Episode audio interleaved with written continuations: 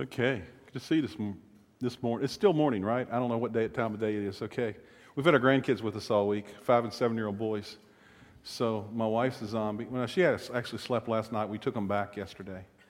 Uh, we met our kids. They live in Knoxville, Tennessee, and so we drove halfway there uh, Friday night, dropped off the kids yesterday, drove back here, did this, the thing last weekend before that, pick them up. So it's really fun. You know, it's it's a great thing. Uh, it's just that uh, didn't get much sleep for the whole week. Um, anyway, that's part of the deal. Today I have two things to ask you. I have some good news and some bad news. What do you want first? Why do you want bad news first? I'm not going to tell you either one right now, okay? Just because, you know, some of you are going to like it. Some of you won't make a decision. You just can't make a decision. I don't know, bad news, good news, what am I going to do? Okay, anyway, and if some of you did, you wanted bad news. Anyway, I'm, I'll talk about that later. Um, um, the, the reality is, and, and really I'll tell you the bad news and the good news, because today the scripture we're looking at is about bad news and good news, okay?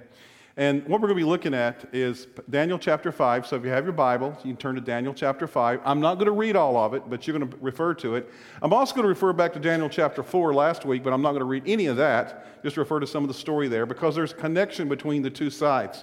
Um, we began a series back, oh, several weeks ago, in the, earlier in the summer, uh, going through the book of Daniel, uh, which is a great book to go through and haven't gone through in a long time. Of course, we started in where? Daniel chapter one, where you're supposed to start in the beginning. And as we started in Daniel chapter one, we were introduced to some guys, uh, basically uh, one, two, three, five guys that was become pretty much in the first four chapters the people that we interacted with. Number one was Daniel.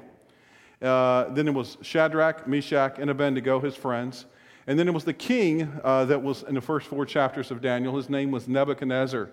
And if you can't remember Nebuchadnezzar, just call him Nebi. And uh, that's close enough, okay?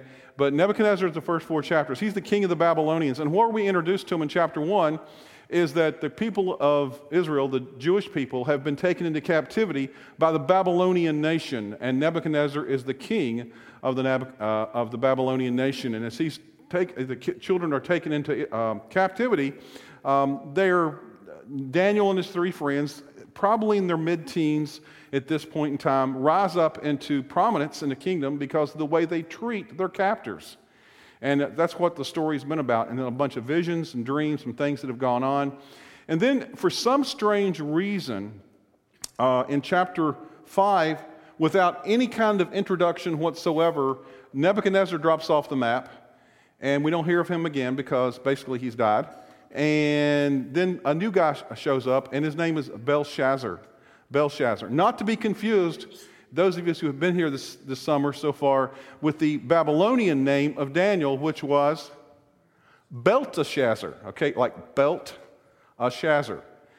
This new king, his name is Belshazzar, like the thing you ring. Okay, ding, ding, bell. Okay, Belshazzar is his name. Okay, very similar names. Both of them have to do with the worship of the god Bel, which is one of the gods there, and that's who we have. And, and he's just introduced to us, and no introduction, just simply Belshazzar was king. This is what happens. Now, we would seem, if we just read scripture without knowing context or history, it would seem that, that, that Belshazzar was the person that that goes after Nebuchadnezzar, but it's not true. Because in history we know, and this is in, in ancient history, we know that there were several kings in between uh, Nebuchadnezzar and Belshazzar. Uh, the succession of kings in Babylon after Nebuchadnezzar died. Most of them experienced untimely deaths. One was assassinated by his brother. Another of the kings was killed in battle. Another was captured by the Medes and the Persians and lived the life of a prisoner of war. And uh, and then finally onto the scene comes a guy named Belshazzar, who really is introduced um, as, as a guy who we really don't know anything about other than the fact that he's introduced as the king, but he really wasn't even the king. You're going like, doesn't say in Scripture? Well, no, we know in history and stuff that sometimes the wording they use there is a little strange because really it says that he was, the, his father, it says it calls his father is Nebuchadnezzar, but his father really wasn't Nebuchadnezzar because that word is also means uh, predecessor. It means that Nebuchadnezzar was his predecessor. And the reason we know that is in history, uh, actually the, the king right before Um, right before the, the Persians take over, which we'll see at the end of this chapter here, was uh, a guy named Nebuchadnezzar. I, I can't pronounce his name, but his son was Belshazzar, and he was a co-regent, which means that he basically uh, was kind of a a sub-king, I guess you call it. And he was placed over the, the town of Babylon or city of Babylon, unlike his father who was over the whole country. Now, we have all that. Now, the thing that we remember, most people know that never read this chapter before and doesn't know anything, knows a, a saying or a phrase that's been used throughout the last twenty-five hundred years to mean that your time is up. And it's the phrase, the handwriting on the wall. You ever heard that phrase before? So use that phrase for any reason whatsoever. The handwriting's on the wall. It means like your time is up. There's nothing left. And that phrase is actually introduced in chapter five of Daniel. We'll look at today. Now, I want to talk a little bit about the story, and I'm going to read some of the verses and talk about the good news, the bad news that comes in this. The thing we, we we're first introduced for is the story. This there's this guy named Belshazzar who's king. And he and he's there, and he wanted to decide to do, and if you read the first few verses, he decides to have a party.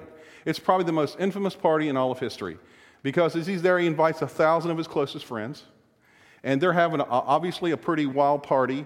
Uh, I'm not really a party person, so I don't know what goes on at wild parties. I just heard rumors, you know, of what goes on. Obviously, a lot of drinking involved in this party, because after a while at the party, what happens is, is it's interesting because what happens is, is they decide to do something really crazy. That never happens at drinking parties, does it? That people do crazy things. No, never. Um, but the thing is, is that they're there, they're going through this process, they're having, they're drinking, they're, you know, doing toast and stuff, and they decide for some reason, we don't know why they decide to do this. Belshazzar decides to go and send some people into the storage room there at the palace and to bring out some things that were there from his, de- from his predecessor's days, Nebuchadnezzar's days, actually from the beginning of Nebuchadnezzar's reign when he took over the, the, the people of the Israelites, and he took all the stuff out of Jerusalem and from the temple. He took out goblets and gold gold goblets and all kind of, you know, things to drink out of and stuff like that. Nebuchadnezzar never in Scripture, it says, ever used those things. He just took them and brought them in the storage room. But for some strange reason, in the middle of this party, they've been drinking for a while, they were kind of getting crazy, and they're going like, let's do something fun. And so that for some reason they thought that fun was going and getting all these gold goblets out of the storage room and coming in there, and they poured wine or whatever they were drinking into that, and they began to make toast to the Babylonian gods. Now, that doesn't seem like a big deal except for one thing. These things that they, they took out of there were things that had been taken out of the temple that were considered by the by the uh, Israelites as, as sacred, things that God wanted them to not do anything bad with. It's not that they are actually sacred, but they're considered sacred in a sense. You know, sometimes we, we think that things are sacred, but they're not. What's sacred is, is God and his, and his word and his people. And so that's what's going on here. And they do that, and in the middle of all this craziness, they're drinking, they're having this big time, something really kind of crazy goes on. Now, the question I have is this whole, so far in the book, the hero of the book of Daniel has been whom? This is really hard. Daniel, okay, good. Okay, Daniel, who wrote the book, and he, he's the hero. He's not been seen so far. Where's he been? Well, probably, we know in history that after Nebuchadnezzar came out of power, and there's been probably twenty to twenty-three years since he came out of power and died, and these other kings came along, he is kind of lost in a shuffle, and all of his friends, and they probably somewhere, some lesser you know, positions, not even around the palace anymore, so they're not necessarily considered you know, really you know, a big deal anymore. But the interesting thing about it is when they come to this place and these things are going on, this party's going on, and something crazy I'm going to talk about in a minute happens, the really crazy part of the party. But the interesting thing about it in Scripture is this. In Scripture, sometimes, not all the time, but sometimes some things in Scripture that happen later are prophesied earlier. And twice in two different parts of Scripture, in Isaiah and also in Jeremiah, the events of this day that we're going to be talking about in Scripture, of this party and what happens are prophesied in incredible detail. And this happens, Jeremiah, one hundred years before this happens. So let's, let's just look at what it says that's going to happen. Um, Jeremiah chapter fifty, verses one through three, it says, "This is the word the Lord spoke through Jeremiah the prophet concerning Babylon," that's the country where they're at, "and the land of the Babylonians. Announce and proclaim among the nations, lift up a banner and proclaim it, keep nothing back, but say, Babylon will be captured. Bel, which is one of the Babylonian gods, uh, will be put to shame. Marduk, which is another Babylonian god, filled with terror. Her images will be put to shame, her idols filled with terror. A nation from the north, we come to find out it's the uh, Persians, will attack her and lay waste her land. No one will live in it. Both men and animals will flee. And then remember, if you were here for part of this series, or at least earlier in chapter two, there was this weird vision that uh, Daniel interpreted of a dream of this giant statue, and the statue had a head of gold, uh, shoulders of silver, and it kind of went down and was representing different nations. He says that sharpen the arrows, verse uh, Jeremiah fifty-one eleven, sharpen the arrows, take up the shields. The Lord has stirred up the king of the Medes because his purpose is to destroy Babylon. That was the one that represented the next kingdom that was come after Babylon. A hundred years before it happened. The Lord will take vengeance, vengeance for his temple, because they uh, destroyed the temple. And then to make uh, things a little more detailed, he said this is what's going to happen on that final day. Okay, remember we're having a party, they're drinking, they're doing all this stuff, and I'll remind you in a minute what's going to happen. He says this in verse fifty-seven of Jeremiah fifty-one. He says, Jeremiah says, I will make her officials and her wise men drunk, her governors, her officers and warriors as well, and they will sleep forever and not awake, uh, declares the king. What does that mean? They're going to be killed. That's what's going to happen. Declares the king, whose name is the Lord Almighty. And as we read in Scripture here, and this, these prophecies were one hundred years before, as we read in Scripture here in Daniel chapter five, as they were having this party, and we know this from not only Scripture but from history, as they were having this party, the Persians, led by a guy who was the king of the Persians, Cyrus, and either his general Darius or someone else similar to that, um, were at the gates, outside the temple, out, I mean outside the walls of Babylon, trying to besiege, the, and they had a plan. Happening all at the same time that this was going on. So keep that in mind here in the story. And then it says, while they're having this party, let's actually read some of Daniel chapter five now. That, verses five and six says this. It says, suddenly the fingers of a human hand appeared in the middle of this party. The fingers, a disembodied hand. I've never seen that one before. I mean, I know people that got pretty drunk, and they've never seen that one before, you know.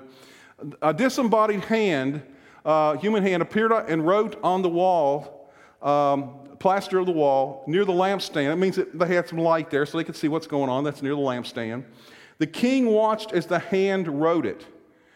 And... Um, His face turned pale, and he was so frightened that his legs became weak and his knees were knocking.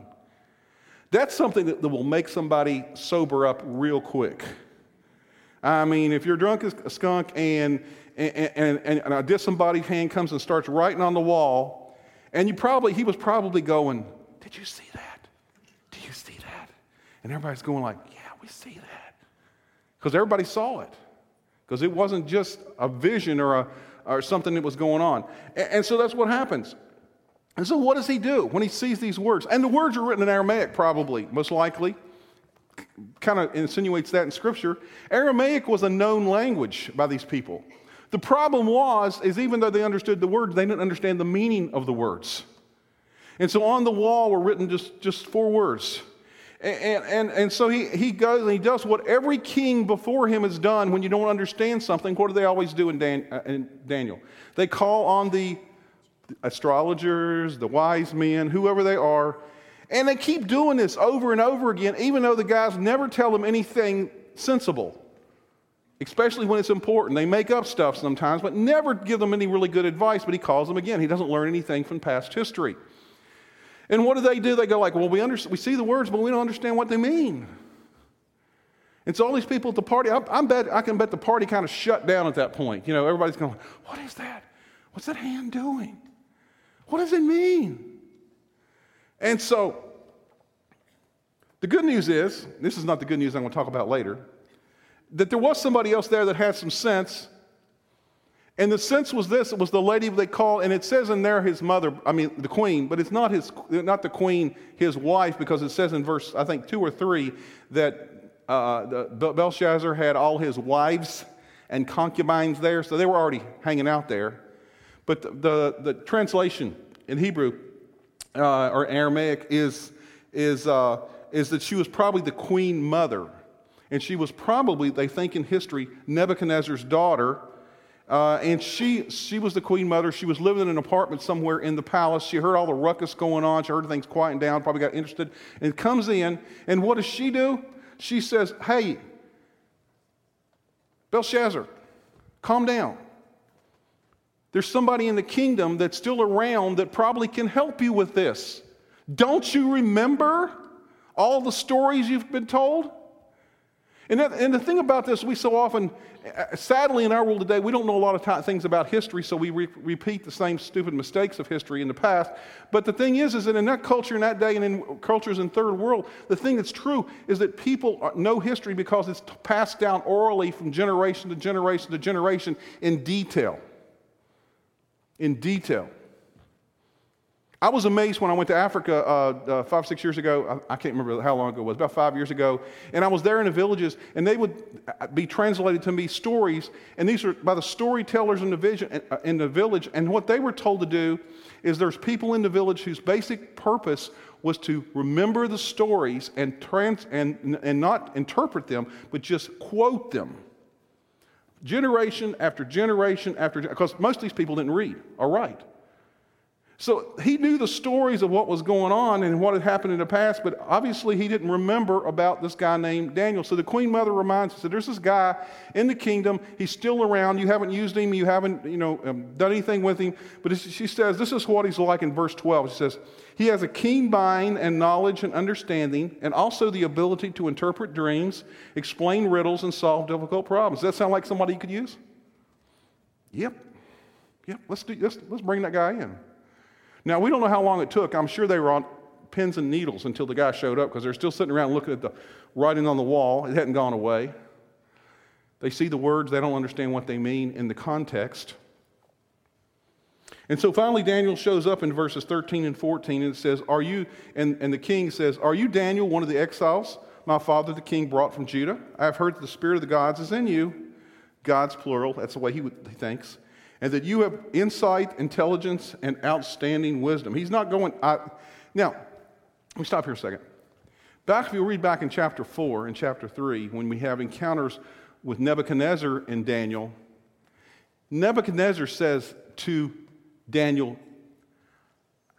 you are a guy, a guy who has wisdom and knowledge. I know this to be true. But here what we see is a little different phrasing. Uh, Belshazzar says, I have heard, I don't know this for certain, I have heard that you have some knowledge, you have some wisdom. I'm hoping it's true. He doesn't really believe that, that what uh, Daniel has is really from God, because he has no experience with Daniel whatsoever. He has no, he has no understanding of that. And so once he says, says that, then in verse sixteen, basically, Belshazzar does what all leaders in that part of the world do, or any place probably in history. If they want to get something done, what do they do? They try to bribe a person. Happens in the American government. No, no, it doesn't happen there. Uh, you know, it happens in, in a lot of places. But he says this. So Belshazzar says to Daniel, says, if you can read this writing, and I hope you can, but I'm not really sure, and tell me what it means, you will be clothed in purple and have a gold chain around, placed around your neck, and you will be made the third highest ruler in the kingdom behind me and my dad. See, he is the only motivation you to give, the enticement of pos- position, possessions, and power. But what does Daniel say? Ver- verse seventeen, then Daniel answered the king, you may keep your gifts for yourself and give your rewards to somebody else. I'm not interested in that stuff. And pro- probably at that point, I hope he paused, just for dramatic effect.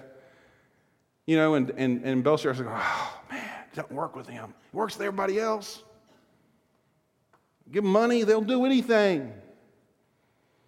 But Daniel says, nevertheless, I will read the writing for the king and tell him what it means. It's interesting. If we compare, if, if you go back, and if you haven't been here with us, go back and read chapter four of Daniel, and compare it with chapter five, the difference in the attitude of Daniel and Nebuchadnezzar and Daniel and Belshazzar. Totally different attitudes. There seemed to be this connection between Daniel and Nebuchadnezzar in chapter four, where, where Daniel's interpreting the dream of the tree if you, in chapter four. And when he does, he doesn't want to tell Nebuchadnezzar the dream because he knows it's about him and it's a bad, it's bad news. Because he, he had built this relationship with him, and in, in a sense what he was doing also, he was concerned about him because he knew that, that Nebuchadnezzar had hope. Because he had repented once before, or twice before, or three times before, and, and he, you know, he messed up a few times, but he at least had a repentant bone in his body. But when we come to Belshazzar here, it doesn't seem that Daniel has a word of sympathy for the king. He says, I'll read the writing on the wall, but I don't think it's going to do, do any good. That's kind of what I read between the lines here. And so, so verse eighteen, after he refuses the gifts, he says, Your Majesty, the Most High God gave your father Nebuchadnezzar sovereignty and greatness and glory and splendor. What is he doing here? The next four or five verses here, he gives a mini sermon, and he says, let me remind you of something before I tell you what it says on the wall. What I want to tell you is this. The reason your, your and it's not really your father, your predecessor, Nebuchadnezzar, had all this stuff is because God allowed it to happen. Because remember, what is the theme we talked about week after week after week after week of the book of Daniel? It's this. God is in control. In spite of everything that look, what everything looks like, God is in control. And God is the one who allowed Nebuchadnezzar and, his, and the people of Babylon to conquer the Israelite people, to use them, in a sense, to bring them back to rep, the Israelite people back to repentance because they turned away from God. And so he reminds him of that. And he reminds him of what, what he went through, about how he how he uh, became like an animal, how Nebuchadnezzar became like an animal and was, was pushed away. He did all these things, and he tells him this little mini sermon. And I'm wondering the whole time if if, if Belshazzar was sitting there going like, okay, get on with it. Get on with it, old man. Because Nebuchadnezzar was probably in his eighties at the time, knowing back the history of this as well. And so this young young king who had no repentance, no whatever, he's probably getting fed up with with Daniel at this point. And so finally he tells him what the dream means, and finally he says, those four, four words up there, this is what they mean. And the four words are kind of weird words. They're many, many, tekel, parson, okay? It's Aramaic. And like I said, the people would have known what those words mean because they're, they're common words, but the context of the words didn't mean anything to them because it's most uh, the first two are measurements of money. And the last one has to do with Persia and, and some other stuff too. And, and so they couldn't really figure it out. And he says this. He said, this is what those words mean. That's just why they're written on the wall. And, and I'm sure at that point Belshazzar was going, finally getting around to it. But it was bad news. He says, Mene. And he does it twice. He says it twice for emphasis. This is what it means. God has numbered the days of your reign and brought it to an end. Daniel spoke the truth in spite of the fact that he could have been wiped out by this guy. He said, your days have been numbered and brought to an end. It's all over for you, Belshazzar. God has called your number. Behind the magnificent walls that look so impregnable, there's a group of people called Persians, and they've been out there planning and plotting to get under the wall. We know this from history. Not just biblical history, but extra-biblical history as well. They're in there getting ready to go under. That very night, they actually breach and get into the city. He said, tekel, that word, T E K E L. You have been, it's, it means this, you have been weighed on the scales and found wanting. That meant that the kingdom had been weighed and found too light, lacking in value. Babylon failed to meet God's standard. Your time's up. And then finally, the last word, parson, is a derivation of another word that means your kingdom is divided and it's going to be given to the Medes and the Persians. That's what, the, that's what those, those, those words mean on the wall for you. Now, if I heard that and I was Belshazzar, what would you think? Would you run screaming from the room? Would you get angry? Would you, what would you do? I don't know. But the reality is he must just... I don't know if he's too drunk or what the deal was, because he just simply says, okay, go ahead and give him the give him the robe, give him the rent gold, you know, make him the third highest guy in the kingdom. And and and Daniel already said, I don't want anything to do with that stuff. Number one, I don't really, I'm not into stuff.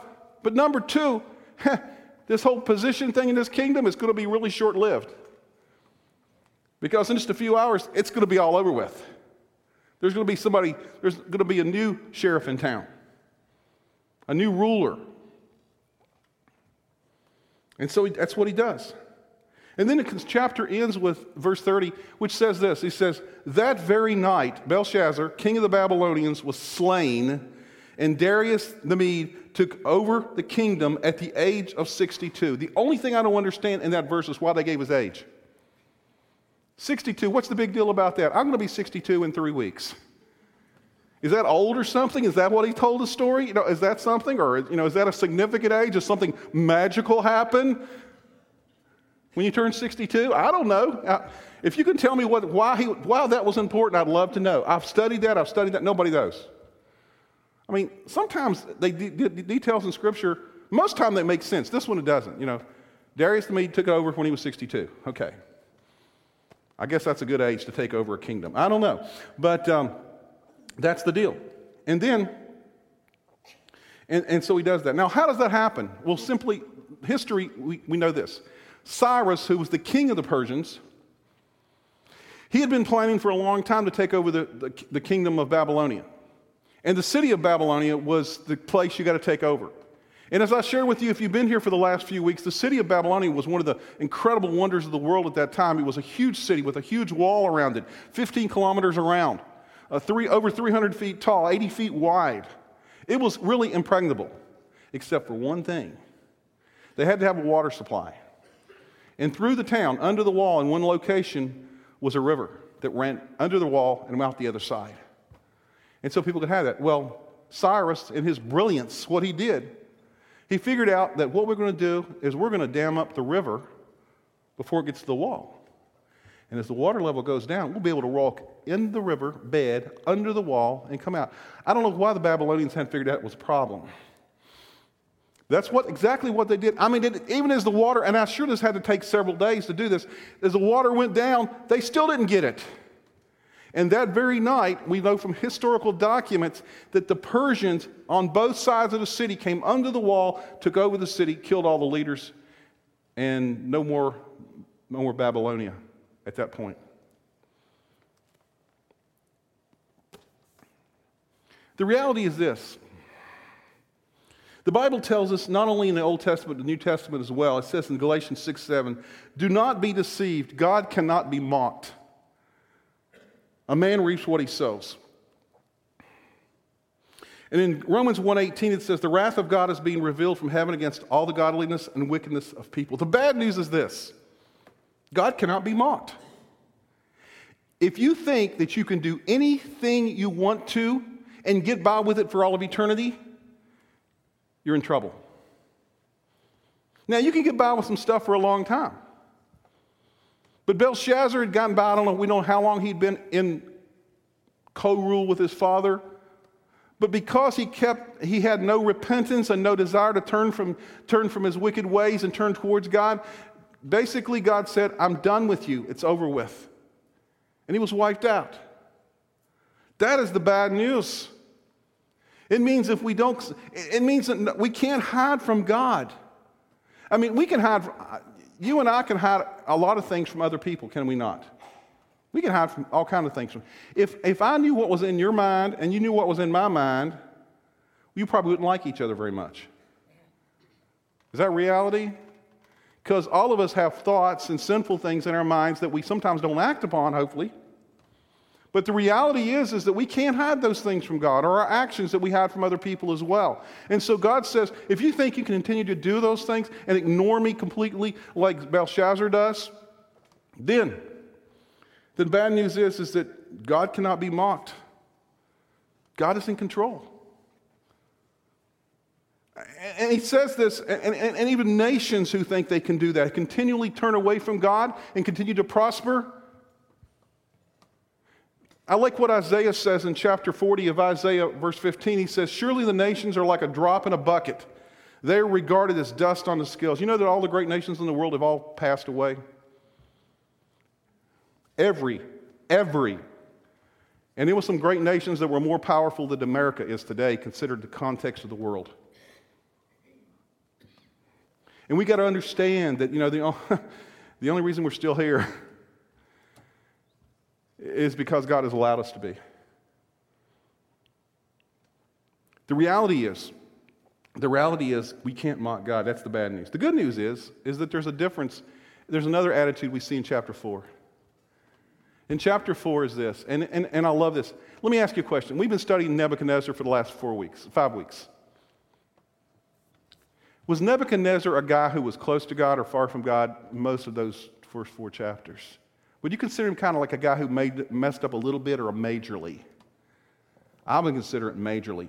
Remember, you know, he had some dreams. God kept telling him stuff. He said, if you don't do this, this is going to happen. He still didn't figure it out. He repented and he turned away from God. He repented and he turned away from God. He repented and he turned away from God. And what did he finally do? What he finally did is he came to a place in chapter four we saw where he had he he, he had this vision of this tree. And, and we talked about this last week. You can go back and listen to last week's message. And he, he tur- had this vision of the tree, and the tree was representative of him. But but Daniel told him, he said, hey, this you're gonna you're gonna be cut down, and, and you're gonna become like an animal, and you're gonna wander around and uh, just eating eating grass and looking like an animal for like seven years of your life. And at that time, you'll finally come to your senses. And when you come to your senses, you'll finally look up to God and say, God, you are who you say you are, and I worship you. And so it ends up pretty well for him. But the reality is, is he spent years and years and years and years of his life far away from God. Nebuchadnezzar did. And we know that from the first four chapters. So, the good news is this. No matter how far away from God you have been or are now, you're not too far away to be redeemed by God. If you'll just do one thing. You'll say, God, I repent of my sin. I'm sorry that I do things my own way. I'm my own boss. And ultimately, God, I have to acknowledge that you are in control. Even though it doesn't seem sometimes and the world is a mess, you're in control. We see that in the book of Daniel. I love it. You have to take the, all of Scripture in context, not just one chapter, one verse out of context. The context of the book of Daniel is that God is that God is in control. And for those who are willing to turn back to him, no matter how far you've been away from God, God will, will allow you to do that. I have heard so many people say, well, Pastor, you don't know what I've done. I don't care what you've done. I don't care what you've done. God always has his arms open for you. But if you fail, if you fail to turn back to him, there's only one fate. There's only one fate, and it's not good. So, two phrases that come out of this chapter, chapter five, that I think is important for us to remember. Maybe stick these on your refrigerator, write them on your, put them as a screensaver on your phone. And that's these two phrases. Your days are numbered, and the handwriting is on the wall. I don't know if it's because I'm getting older. It has nothing to do with that. But, you know, I'm starting to be aware that I'm going to live, I got less life behind me than I, I mean, in front of me than I do behind me. Unless I live to be one hundred twenty-four years old, okay? Which I doubt it, seriously. I have a long-lived family, but not that long. And so the deal is this, yeah. But that's not really important because I also know that the handwriting is on the wall. And the handwriting for us that's on the wall is not a finger of God, it's this. And this, God's word tells us clearly that if we'll turn to him, that this is, while we're here upon this earth, is not the best that we're going to experience. We're going to experience eternity with him. And this time here upon this earth is just a preparation for all of eternity. And in doing that, I, I you know, I, even though my days are numbered and your days are numbered, I don't care how, how old you are, how young you are, your days are numbered. I, I don't know anybody that's never died. Even though they mer- had a miracle happen in their life, I know people, you know, that had some miracles happen, they still died eventually. Physically. But the reality is so often is we simply think we're going to live forever, especially when we're young, for some strange reason. But the reality is your days are numbered, and the handwriting is on the wall, and the handwriting tells us there's two choices. One, be like Belshazzar and risk annihilation. Or two, Hopefully not be like Nebuchadnezzar and have to go through seven years of wandering around like an animal before we figure it out. It's always better to learn from other people's mistakes than to make them yourself. And that's what God is telling us through the book of Daniel, very clearly. That's the good news. You're never too far away from God. The bad news is God is in control. And there is a place, a time, when the handwriting is on the wall and your time is up, if you won't turn to Him. What's your choice? What's your choice? Let's pray. God, we thank you so much for the fact that uh, you love us so much. But God, you love us so much that you want us to, and sometimes we think it's about you controlling us. No, it's not about you controlling us, God. What it's about is you wanting us to have the best. And the reason you want us to turn to you and accept the gift that you have given us through your Son, Jesus Christ, is because, is because what it is is that you know what's best for us, God. And so often we think we know what's best, but then we come to find out down the road we wish we hadn't done that. I cannot tell you, I don't think there's a person here who can say that everything in their life they wish they, if they had to go back and do it over again, they would do it over again. There's probably something that they would change. And God, in doing that, we realize that you, if we follow you, God, you'll lead us, you'll lead us where we need to go. That's best for us because you love us that much. You love Nebuchadnezzar that much that you kept guiding, guiding. He kept making small incremental steps toward you, God. And finally, it came to a time where he said to you, God, God, you are the Lord and the creator of the universe, and I trust in you. But sadly, God, you give us the other choice. And I, I understand this, God. You give us, you give us choice. You give us freedom. And that other choice is to cho- choose the path of Belshazzar. And that path leads to destruction. Destruction and separation from you for all of eternity. Help us, God, to make the choice for life and wholeness and an eternity that begins now, of experiencing the fullness of knowing you, God. Doesn't mean everything's going to be easy. It wasn't easy for Daniel or his friends in captivity. But God, you, you helped them to thrive in the midst of a difficult situation because they were following you and seeking you, God. Guide us this day as we close the service by singing a song to you that um, we'll ask ourselves that question. What choice have we made? Do we understand that our days are numbered? And we can't just mess around and, and wait and wait and wait and say, oh, I'll, get, I'll do that later. The choice we need to make is the choice we need to make today.